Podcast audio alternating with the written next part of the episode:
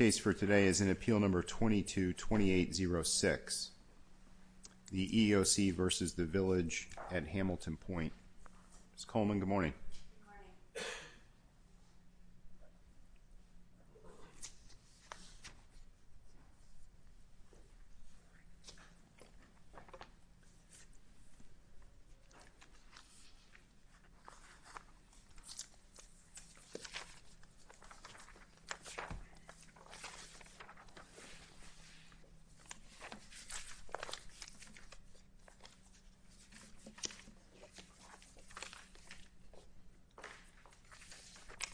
Good morning, and may it please the Court. Gail Coleman for the Equal Employment Opportunity Commission. Beginning with the verdict forms, the District Court is charged with knowing the law and submitting legally correct verdict forms to the jury. As submitted, the verdict forms in this case made it impossible for the jury to consider the totality of circumstances as required under Title VII. Mason said that when there are allegations of harassment from co-workers and supervisors, and then here residents as well, a jury must consider all of the harassment by all of the harassers together when determining whether there was severe or pervasive harassment. In Ammons-Lewis, this Court made clear that whether a harasser is a co-worker or a supervisor is relevant only to apportioning liability and not separately to whether there was in fact a hostile work environment. Here, the jury was required under these verdict forms to rule either that looking only at supervisor harassment, there was enough harassment on its own to create a severe or pervasive hostile work environment, and then separately, looking only at co-worker harassment to decide there was enough co-worker harassment on its own to create a severe or pervasive hostile work environment. Uh, do the jury instructions uh, support that approach? The jury instructions, um, candidly, were a little bit confusing. Uh, they were the pattern jury instructions, um, which really were designed for cases either where there was only co-worker harassment or whether there was supervisor harassment.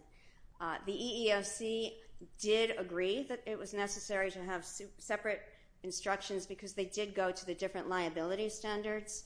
Um, there was a totality of circumstances instruction, but to the extent the instructions themselves were confusing, if the verdict forms had been correct, that would have eliminated any confusion.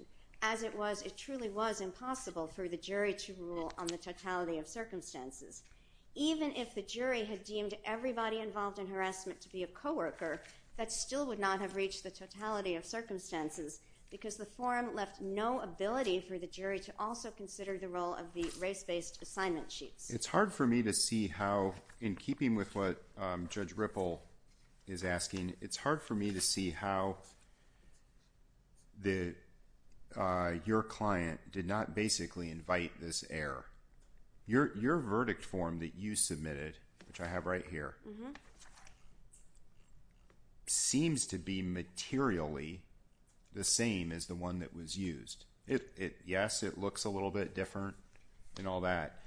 And your jury instructions, as Judge Ripple is underscoring with his question, very much treated the supervisor vis-a-vis the co-worker uh, and third party as separate claims. I mean, by their terms, they did. Respectfully, the jury verdict form that the EEOC submitted is not similar to the one that was actually submitted. The EEOC's proposal said, first find, was there a hostile work environment? And then goes on to separate out. The verdict form that was submitted doesn't say, first look at everything and find, was there a hostile work environment? It says, was there a co-worker hostile work environment? Was there a supervisor hostile work environment? Those are different inquiries. Your verdict form didn't separate that out? Our verdict form said, was there a hostile work environment? The jury should ask whether there was a hostile work environment. Yeah, I thought your argument, you started with Mason. Yes. I thought your argument is, you have to throw everything in the hopper. Yes. Put all the evidence in a bucket. And ask the question, once all the evidence is in the bucket, whether, in this particular case, whether there's a racially hostile work environment, right? Okay, that's, and then what you're saying is, well, based upon Mason, then what you need to do is you need to start pulling things out of the bucket. You need to engage in a filtering function. Okay, and the filtering, these are my words, not yours. Okay? The filtering required by Mason is to figure out Uh, those elements of any environment that's hostile, any work environment that's hostile, for which an employer can be liable. Yes, You agree with me so far? yes. Well, except for the filtering. I'm not clear on what you mean, sir. You have all the evidence in a bucket, right, in mm-hmm. the jury room. What do you do with it then? What the jury is supposed to do with it then is look at everything, everything together, and say, yes, looking at all of that, that was a severe or pervasive hostile work environment. Okay, and then what? And then, for purposes of apportioning liability, only at that point does the jury say this amount was contributed to by supervisors, and therefore there is this affirmative defense. This amount was coworkers, and for that we look at whether the employer knew or should have known. Okay. That is strictly for apportioning liability. Okay, and so that apportionment requires a filtering. Yes. That's all I'm saying. I'm just picking a different word. Okay. Okay, but how does your verdict form require that? I don't. I, I got it right here. I don't see how it how it walks the jury through that kind of Mason framework, if you want to call it that. Your Honor, even if our verdict form was not perfect in the way it would have been, the verdict form that was actually in front of the jury certainly was not perfect. And again, Right, and that's why in the final morning, on the final morning of the jury conference, right, you should have objected to the verdict form. well, at that point, Your Honor, yes, it would have been absolutely a better practice, no, no question, to have objected at that point. But it was not unreasonable for the EEOC to believe at that point that there was no purpose because we had already objected very extensively in writing with a citation to case authority to exactly this problem before trial. Um, we had explained the Mason problem, that everything needs to be looked at together. that Very hard for me to see how you preserved this by submitting jury instructions that Judge Ripple referred to that separated this claim by claim, where you submitted a verdict form that does not set out the Mason framework, that does not set out that apportionment framework, and then on the when the final charge conference is happening, you don't preserve your objection. I don't I don't know how you can get out from under plain error review. I mean, when you say better practice, I think better practice mean is in this circumstance, you're legally obligated to register the objection. Well, I will say that in Orix Credit Alliance, the court, this court did say it's not overly formalistic about waiver, and that even in circumstances where um, a, party did not formally object the way the rules would require, this court will excuse that in some circumstances. And here, because we did already make the court aware of exactly what the problem was with the proposed verdict form, this is kind of circumstance that falls within Orix Credit Alliance. But in any event, even if this court were inclined to look at this under plain error review, we do still believe that warrants reversal. Continue your thought first. the exceptional circumstances here are that the district court already possessed our detailed and written objection, which is primed for appellate review. Um, it's not as if we didn't say anything and now this court has nothing to look at. Um, it was reasonable for us to believe at that point that further objection would have been futile and redundant. Um, and then in terms of whether the legal error affected substantial rights, claimants do have a Title VII right to work free of a racially hostile work environment, and they cannot have had those rights vindicated if their claims were assessed under an erroneous legal standard. Ms. Coleman, I think we have that point, uh, let me, I was very surprised, very frankly, that you started with the verdict form. Because it seemed to me that the 500 pound gorilla in the room in this case is the question of whether accepting the fact that they should have looked at, the jury was supposed to look at the totality of the circumstances. Do we have severe or pervasive harassment here?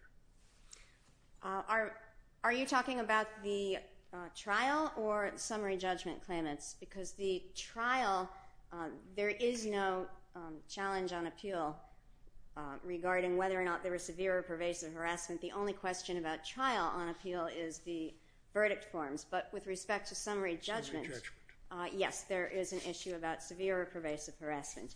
And certainly in the... Tell me your position. Our position is, well, first of all, that is the only ground on which the district court granted summary judgment. Um, there, the district court's error was by relying on Fifth Circuit law, not on the law of this court. The Fifth Circuit says that if patients have dementia, then harassment is just an expected part of the job. It can't be severe or pervasive, essentially, because it is what it is with individuals with dementia. This court has uh, not only not said that, but has specifically said in Smith v. Sheahan that uh, workers do not assume the risk of harassment by virtue of where they choose to be working. Um, the fact that patients have dementia in this court is not a reason to discount the severity or pervasiveness of what they say or do. So under our standard, tell me, how is this severe or pervasive? Under this standard, um, residents have... I mean, there is testimony of race-based assignments, which in Chaney, this court said was um, the most significant factor in finding a hostile work environment. Employers can't do that. You can't tell someone, because you're black, you can't go into this room. Additionally, there were nine claimants who testified that they heard the N-word, many repeatedly, the most severe, harsh uh, slur in the English language. Uh, this court has said it's so bad that there may even be occasions where hearing it just once, standing alone, is enough to create a hostile work environment. And of course, in this case, there is no claimant for whom that is the only thing that happened. There was other harassment as well. Um, apart from the N-word, people were called all sorts of um, hateful things. Uh, they were told, well, you people, um, blacks all look the same. I can't tell you apart. There's a litany of things that happened to... I think we understand the record. Let me ask you another question. I'd like to know the EEOC's position on the question, if you want, of uh, secondary harassment.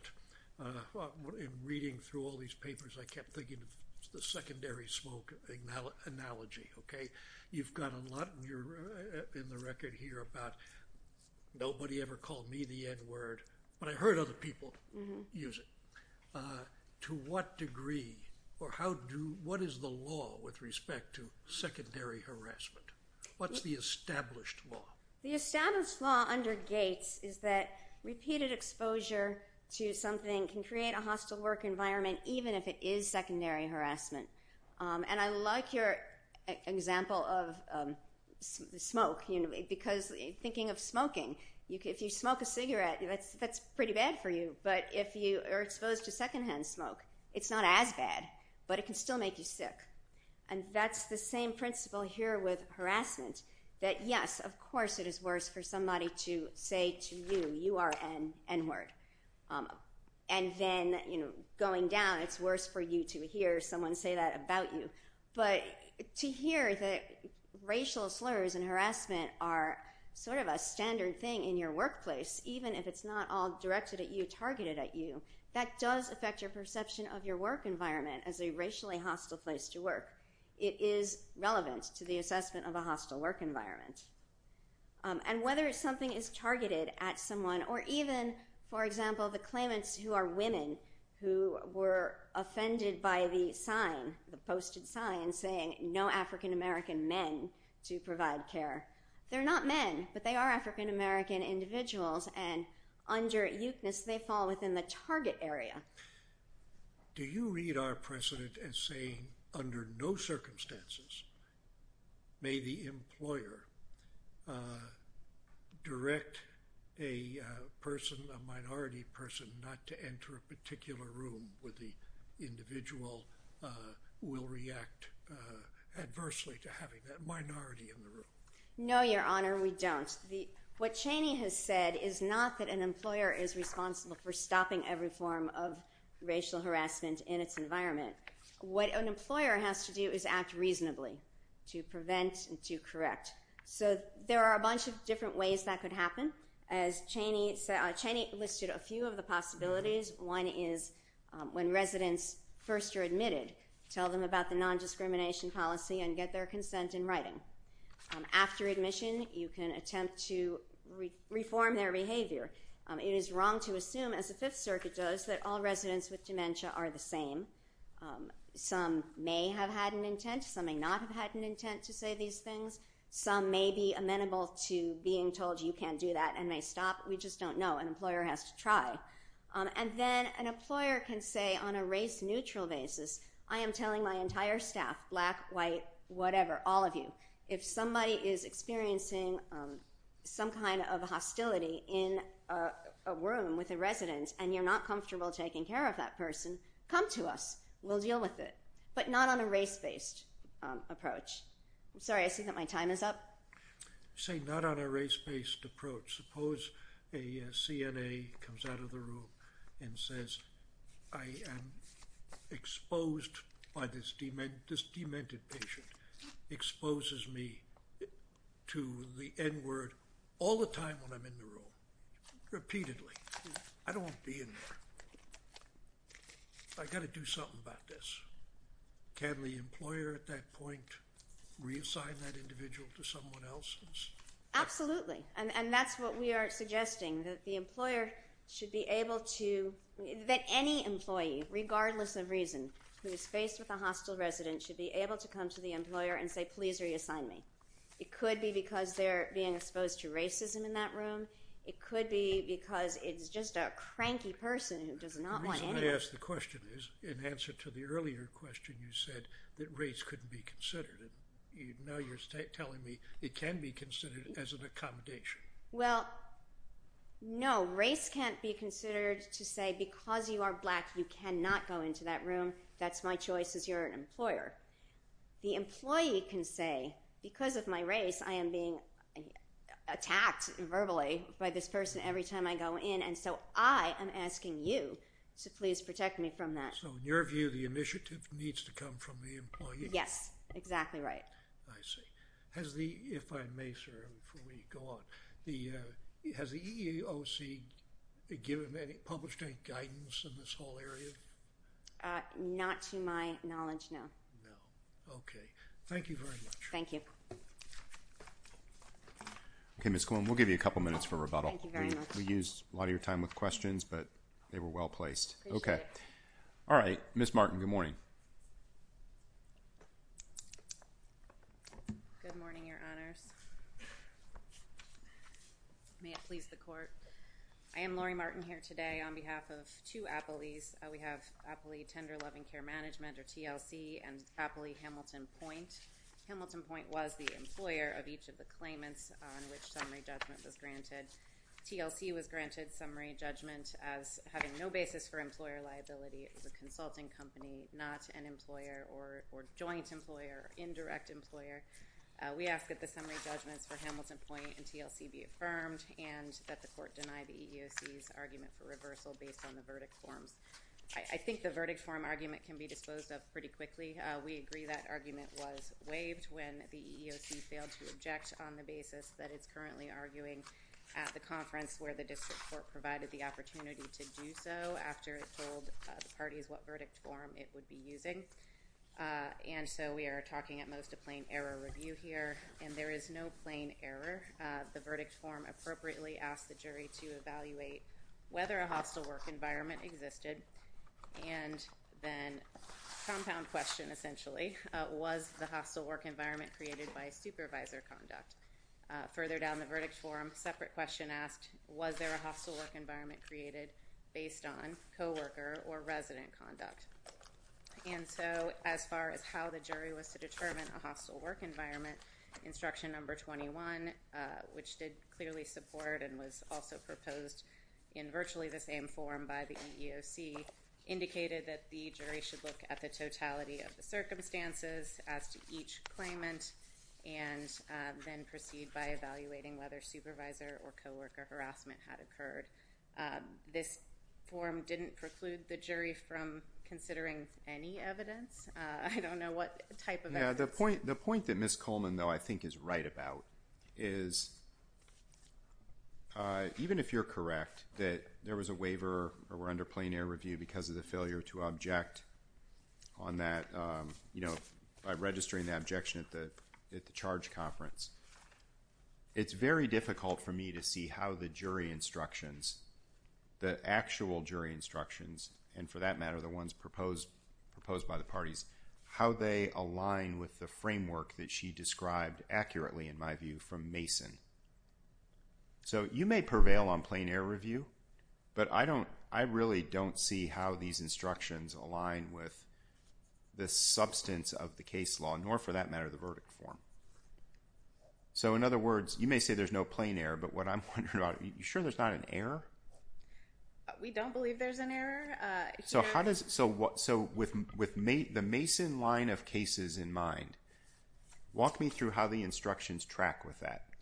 Sure. So as I read Mason and Ammons-Lewis, uh, I believe that the case law clarifies that these are two distinct claims. A claim for supervisor harassment is a distinct claim. There are distinct legal burdens, affirmative defense that applies there, than a claim for co-worker or uh, third-party harassment fits under that co-worker. But do you agree that um, in keeping with the point that Ms. Coleman was emphasizing that, okay, yes, separate claims because the liability standards are different, but in the course of evaluating the evidence, all of the evidence needs to be considered together for purposes of answering the threshold question of whether the employee is exposed to a racially hostile work environment? Two points there. We think the way this is phrased, the jury was told to do that. Uh, they were asked, you know, was claimant subjected to a hostile work environment? And what are you looking at? I'm looking at the actual verdict form that was used in this case. Um, I know it was in the district court docket at page 301. I think it's in the short appendix, too. Yeah, go ahead. So uh, has the EEOC proven by a preponderance of the evidence that insert claimant's name was subjected to a hostile work environment by Hamilton Pointe through supervisor harassment? So the first question there is, was the individual subject to a hostile work environment? Final instruction number 21. Keep reading like you did. By supervisor harassment. And, I mean, I will submit there is no potential for liability for Hamilton Pointe if there isn't a basis for employer liability. So this question perhaps condenses those inquiries. Yeah, that's the issue right there.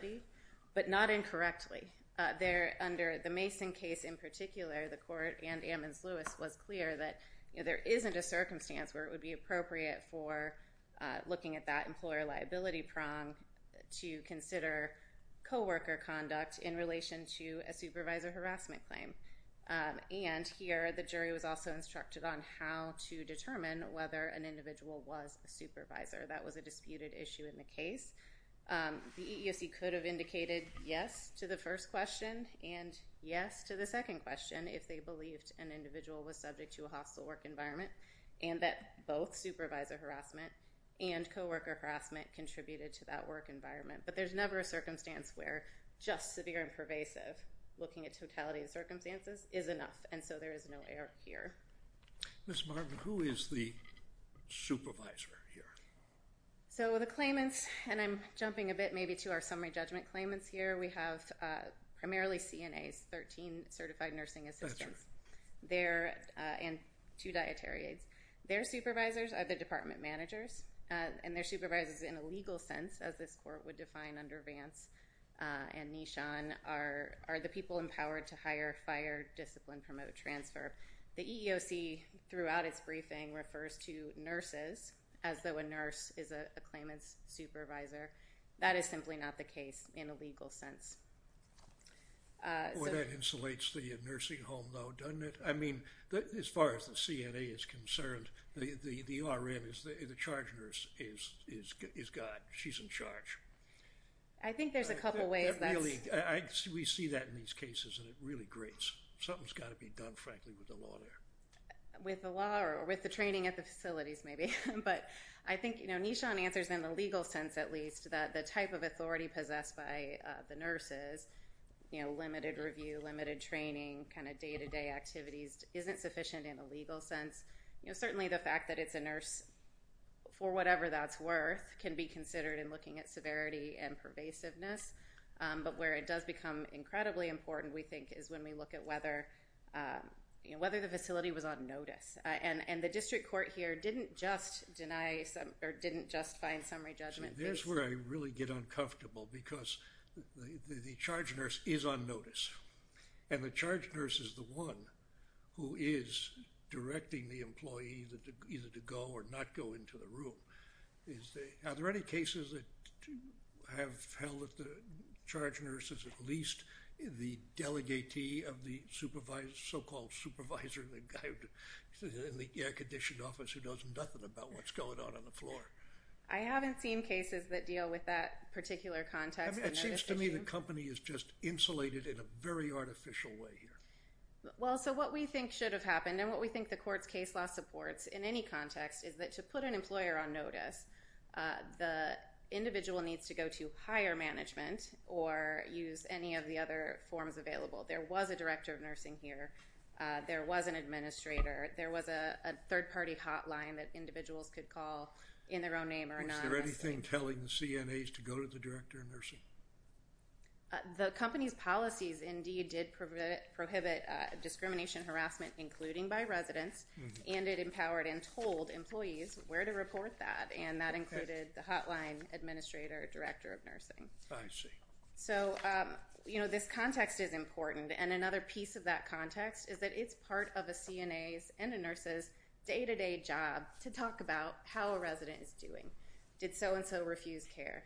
Did so-and-so, you know, were they in a mood today? Were they saying things that were uh, inappropriate or unusual? And so we do see nurses dealing with that in particular situations and actually implementing the type of race-neutral decisions that, you know, perhaps Chaney would suggest are required after, uh, you know, after a complaint has been raised. Chaney does not suggest that's a new independent element that must be proven before the employer's on notice. So the fact that a CNA came out and said, gosh, somebody was using inappropriate language today, that is part of their day-to-day job, and I think it's appropriate that they still be subject to the same standard, where if I actually thought that was harassing as opposed to just noting how so-and-so was doing today, they had a path to do that, and they failed to do that here. If they felt the nurse's response was inappropriate, they should have reported that to higher management, and we see only two claimants here ever reported anything to higher management.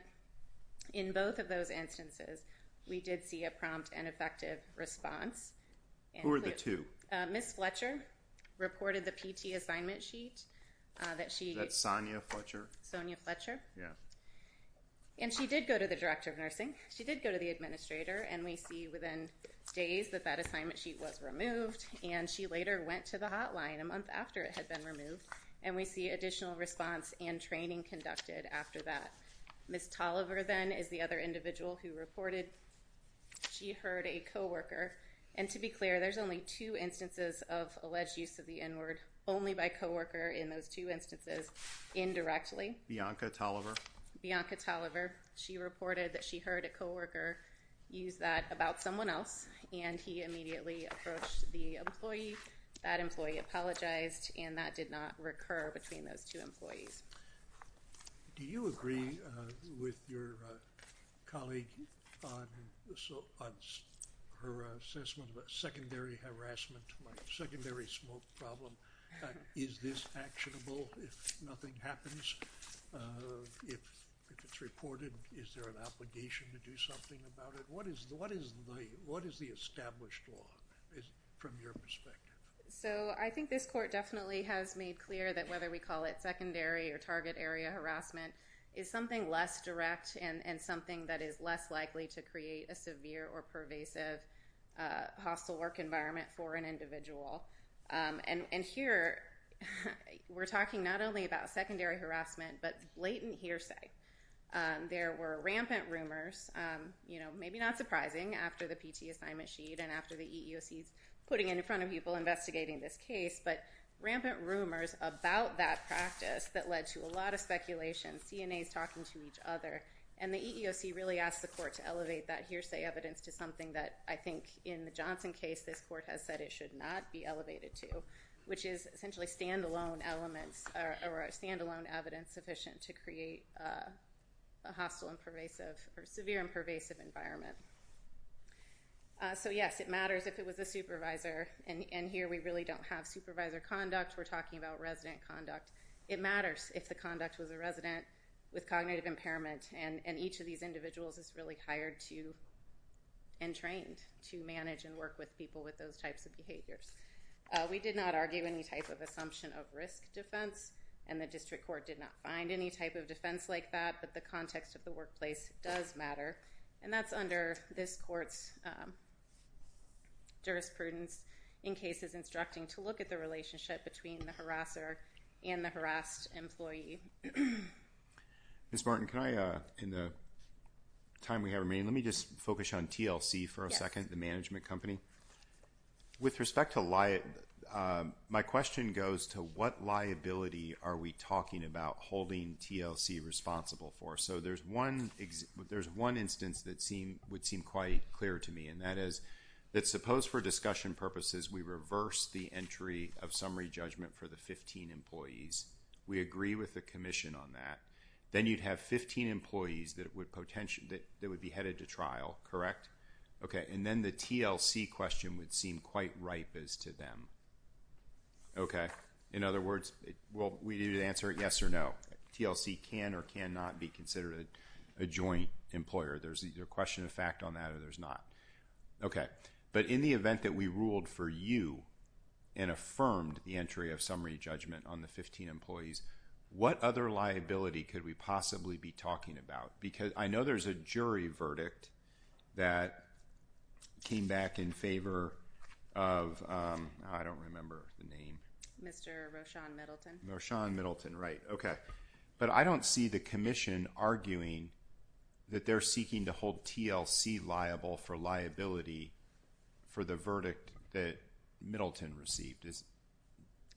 So what liability are we talking about? I would agree with you, and if the court wanted to resolve this by saying there are no claimants who have claims, period, or those claims have already been resolved at trial, perhaps the joint employment issue doesn't need to be reached. But the EEOC was seeking to hold both companies liable for the individual alleged.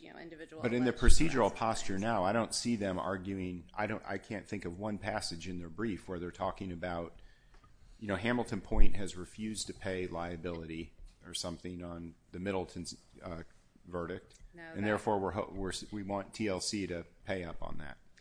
And that judgment has been satisfied. I don't know that it's been released, but no, I don't. I agree there is not any separate liability. And we'll rest on our briefing on the remaining arguments unless there are additional questions. Okay, hearing none, very well. Thank you. Ms. Coleman, we'll give you a couple minutes. Thank you. I have just a few quick points I would like to make. First, with respect to the rumors, this court did hold in Johnson, or say in Johnson, that rumors themselves may be relevant to a hostile workplace environment. Um, obviously, again, not the strongest evidence, but they can be relevant because rumors themselves can be hurtful. And in this case, uh, Hamilton Pointe quite easily could have stopped the rumors. The rumors were that Hamilton Pointe did not allow black employees to go in certain rooms because of their race. Hamilton Pointe could have said to the employees, this is just not true, and stop saying it. Of course we don't bar black employees from going into rooms because of their race. This would have been an easy fix, but they didn't, and the rumors continued. I'd also like to say that um, Hamilton Pointe is making much of the failure of several of the claimants to formally complain and follow their procedures. That is not the standard for whether or not Hamilton Pointe could be held liable. The standard is whether they knew or should have known about the harassment. Enough people said enough things to enough people um, that a jury could find that they should have known. There were uh, two complaints to the hotline. There were complaints to the administrator, to the director of nursing. There was enough to raise red flags here, where someone should have come in and said, let's take a look. So that didn't happen, and a jury could find on that basis, regardless of whether any particular individual followed the handbook procedures for complaining, that Hamilton Pointe knew or should have known and should have looked into it. Um, the sense that because the uh, assignment sheet saying no African American employees to provide care came down three days after Um, it was first brought to the director or brought to Hamilton Pointe's attention after four different complaints, a jury could find that no, that was not a prompt and effective response and that leaving it up for three days was quite harmful and humiliating. Um, and then I would also like to point out that um, it is in some cases we know that there were some claimants who were experiencing vicious racial harassment when they went into a resident's room and said, I am a professional. I'm going to do my job and I'm going to go here anyway. That does not give Hamilton Pointe the right as an employer to say no, because you're black, you won't go in. What it does is it requires Hamilton Pointe to protect that employee. Yes, she's a professional, she's going in, but she shouldn't have to be exposed to this. Now, Hamilton Pointe may not be able to make it stop, but it needs to try. It needs to do something. And a jury could find here that not only did Hamilton Pointe not try to fix things, but Hamilton Pointe actually affirmatively made things worse. So if there are no further questions, thank you very much. Okay, thanks uh, to both uh, parties. Counsel for both parties will take the appeal under advisement.